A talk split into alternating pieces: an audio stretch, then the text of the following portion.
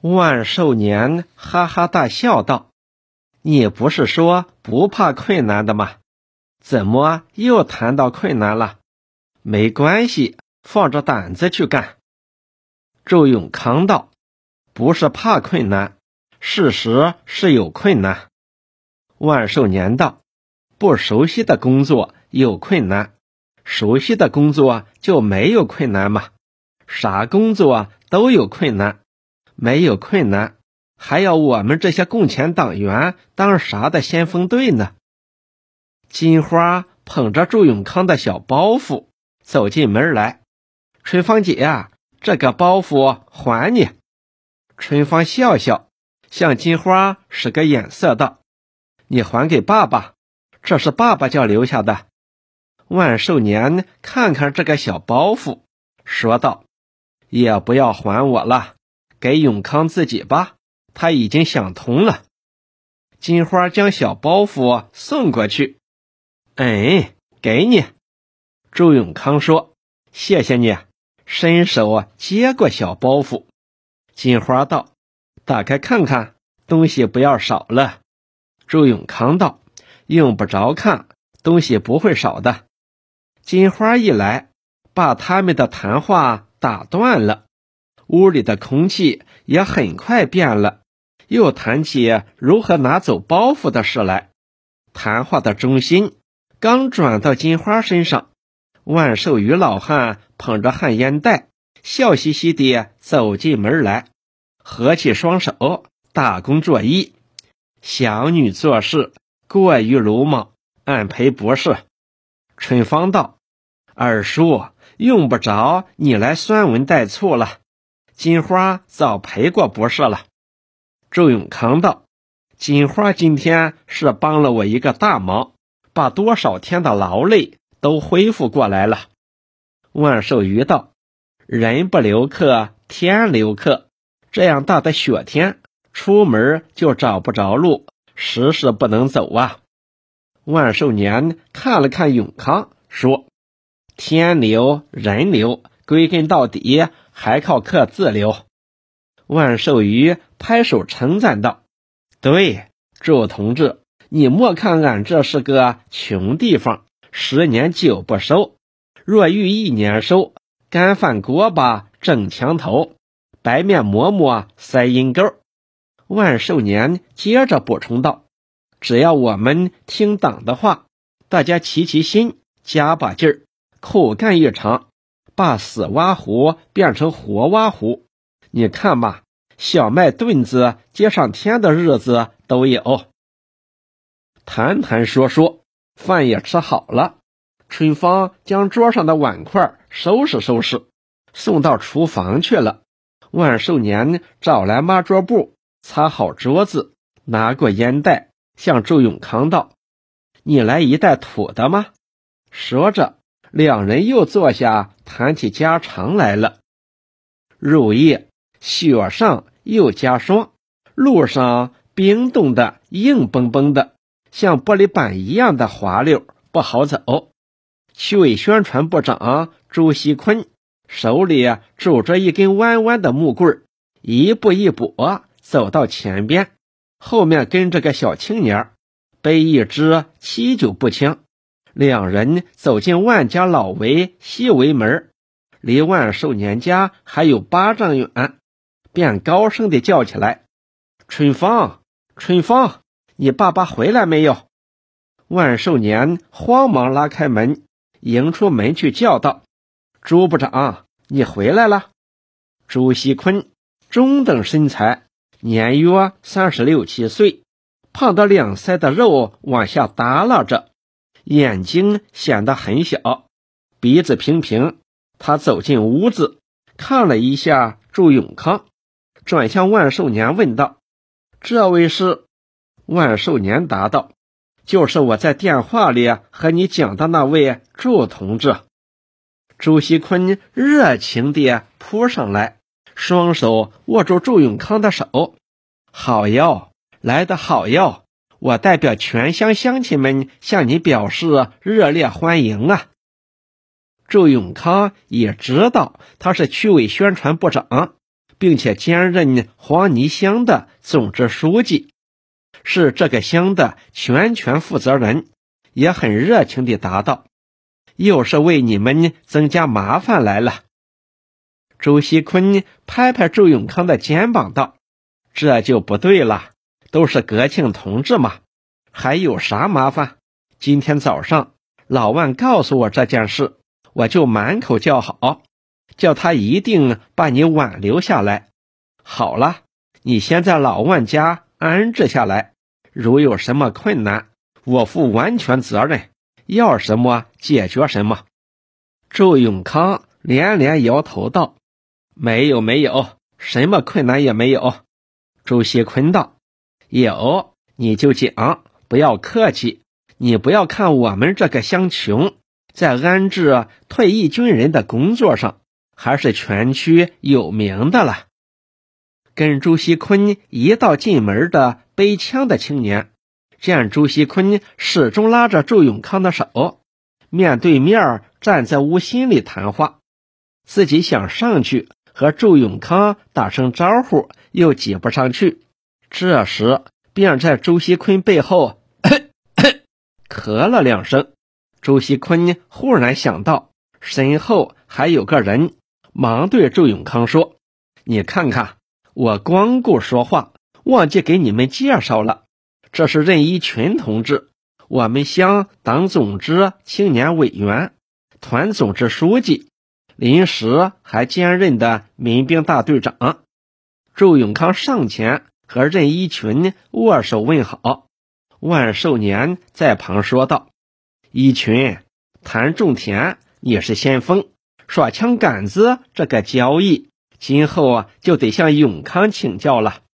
任一群道：“俺今天晚上跑到这里来，有两个目的：一是代表全乡青年团员向他表示欢迎，欢迎他在我们乡里安家落户；二是来拜老师，老师当然要教徒弟了。”万寿余道：“你拜老师，俺得喝你的。”拜师酒了，万寿年说：“灾荒当头，酒就免呐，喝杯茶好了。”朱锡坤在桌旁坐下，双手在桌角上敲敲，扬开嗓子向外喊道：“春芳，拿茶来。”春芳在厨房里响亮地答道：“哎，来了。”春芳一手提着白瓷茶壶。一手拿着六个茶杯，走进门来说：“我听周部长在场边说话，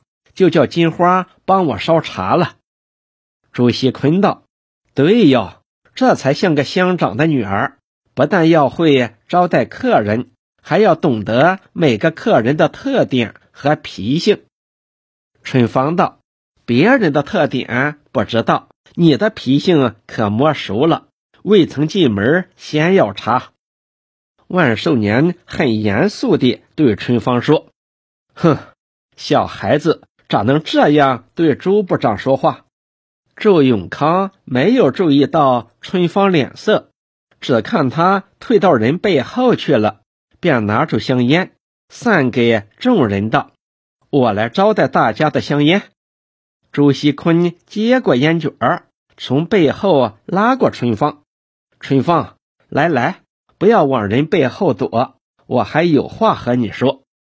春芳又从人背后啊露出脸来，问道：“啥事儿？你说吧。”朱锡坤道：“我已经对你爸爸说过几次了，春芳这个孩子是个好孩子，既懂事儿又孝顺又贤惠，千万可不能嫁出去。”春芳端起茶杯。塞到他手里，推到他那厚厚的唇边，说道：“快喝茶，嘴唇说干了。”朱锡坤喝了一口茶，一对绿豆眼睛看看春芳，继续说道：“我已帮你选择好对象，不出乡也不出村儿，招个女婿来嫁。”春芳脸一红，转身便跑了。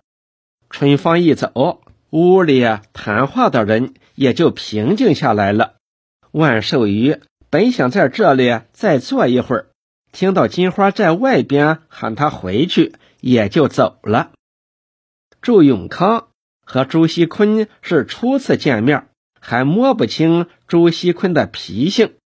同时，朱锡坤谈的那一套，自己又插不进嘴去，便趁这暂时沉默的空隙，试探地向朱锡坤说道：“看样子，这个乡目前的灾情是十分严重啊。”朱锡坤把手中的木棍放到桌撑上，两手挥挥，不是十分严重，而是万分严重。不谈别的，只谈吃。目前全乡有好大一部分人家靠政府养活，吃公粮，烧公草。你想想吧，特别是这场雪，对我们威胁更大。要吃，要烧，要穿，还要住。天哪，啥都要。区委看到形势严重，才叫我亲自在这里顶住的。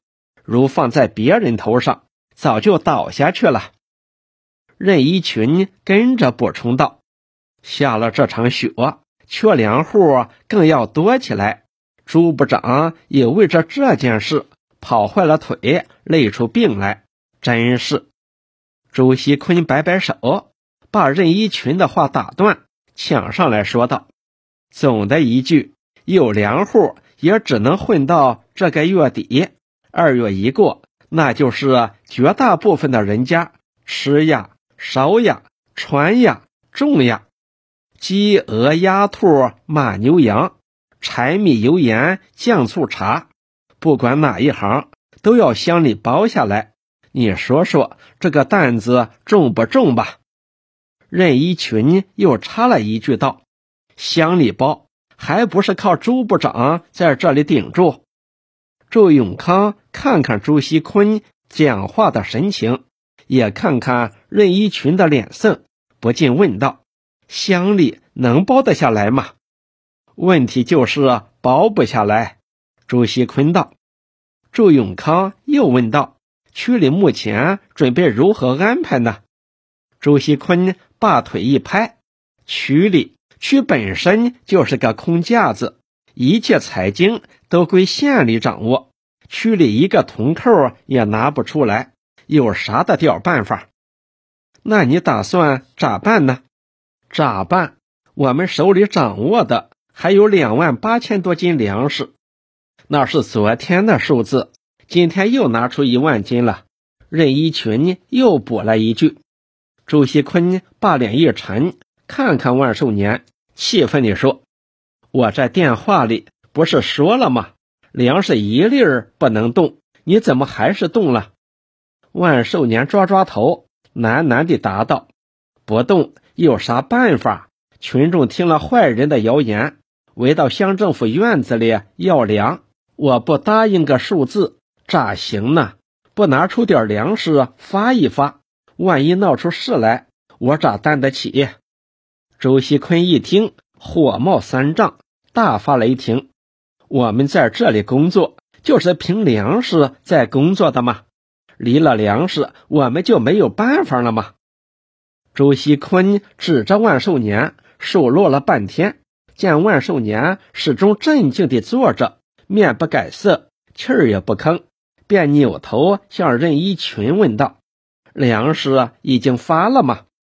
任一群道：“今天下午数字才分到各村儿。”朱锡坤斩钉截铁地说：“不行，通知各村儿。”一律扣下。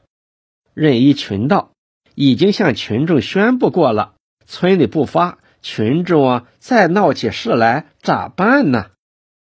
朱锡坤思索了一下，向一群挥挥手：“你去写个通知，一律拿钱买。”任一群出去找地方写通知了。万寿年双手捧着烟袋，低着头，静静地思量。这一万斤粮食的处理，他是不是错了？周锡坤在发脾气的时候，只想到要在众人面前表现自己的威严与权势，就没有想到这样做会损害别人的尊严。当他发现周永康那么注意地看着他，才感觉到自己的态度太过火了，有点不好下台。为着扭转这种僵局，他不得不自己出来为自己拉弯子，说道：“老万，我今天向你发脾气是不好，不过你还要从我的角度来想想。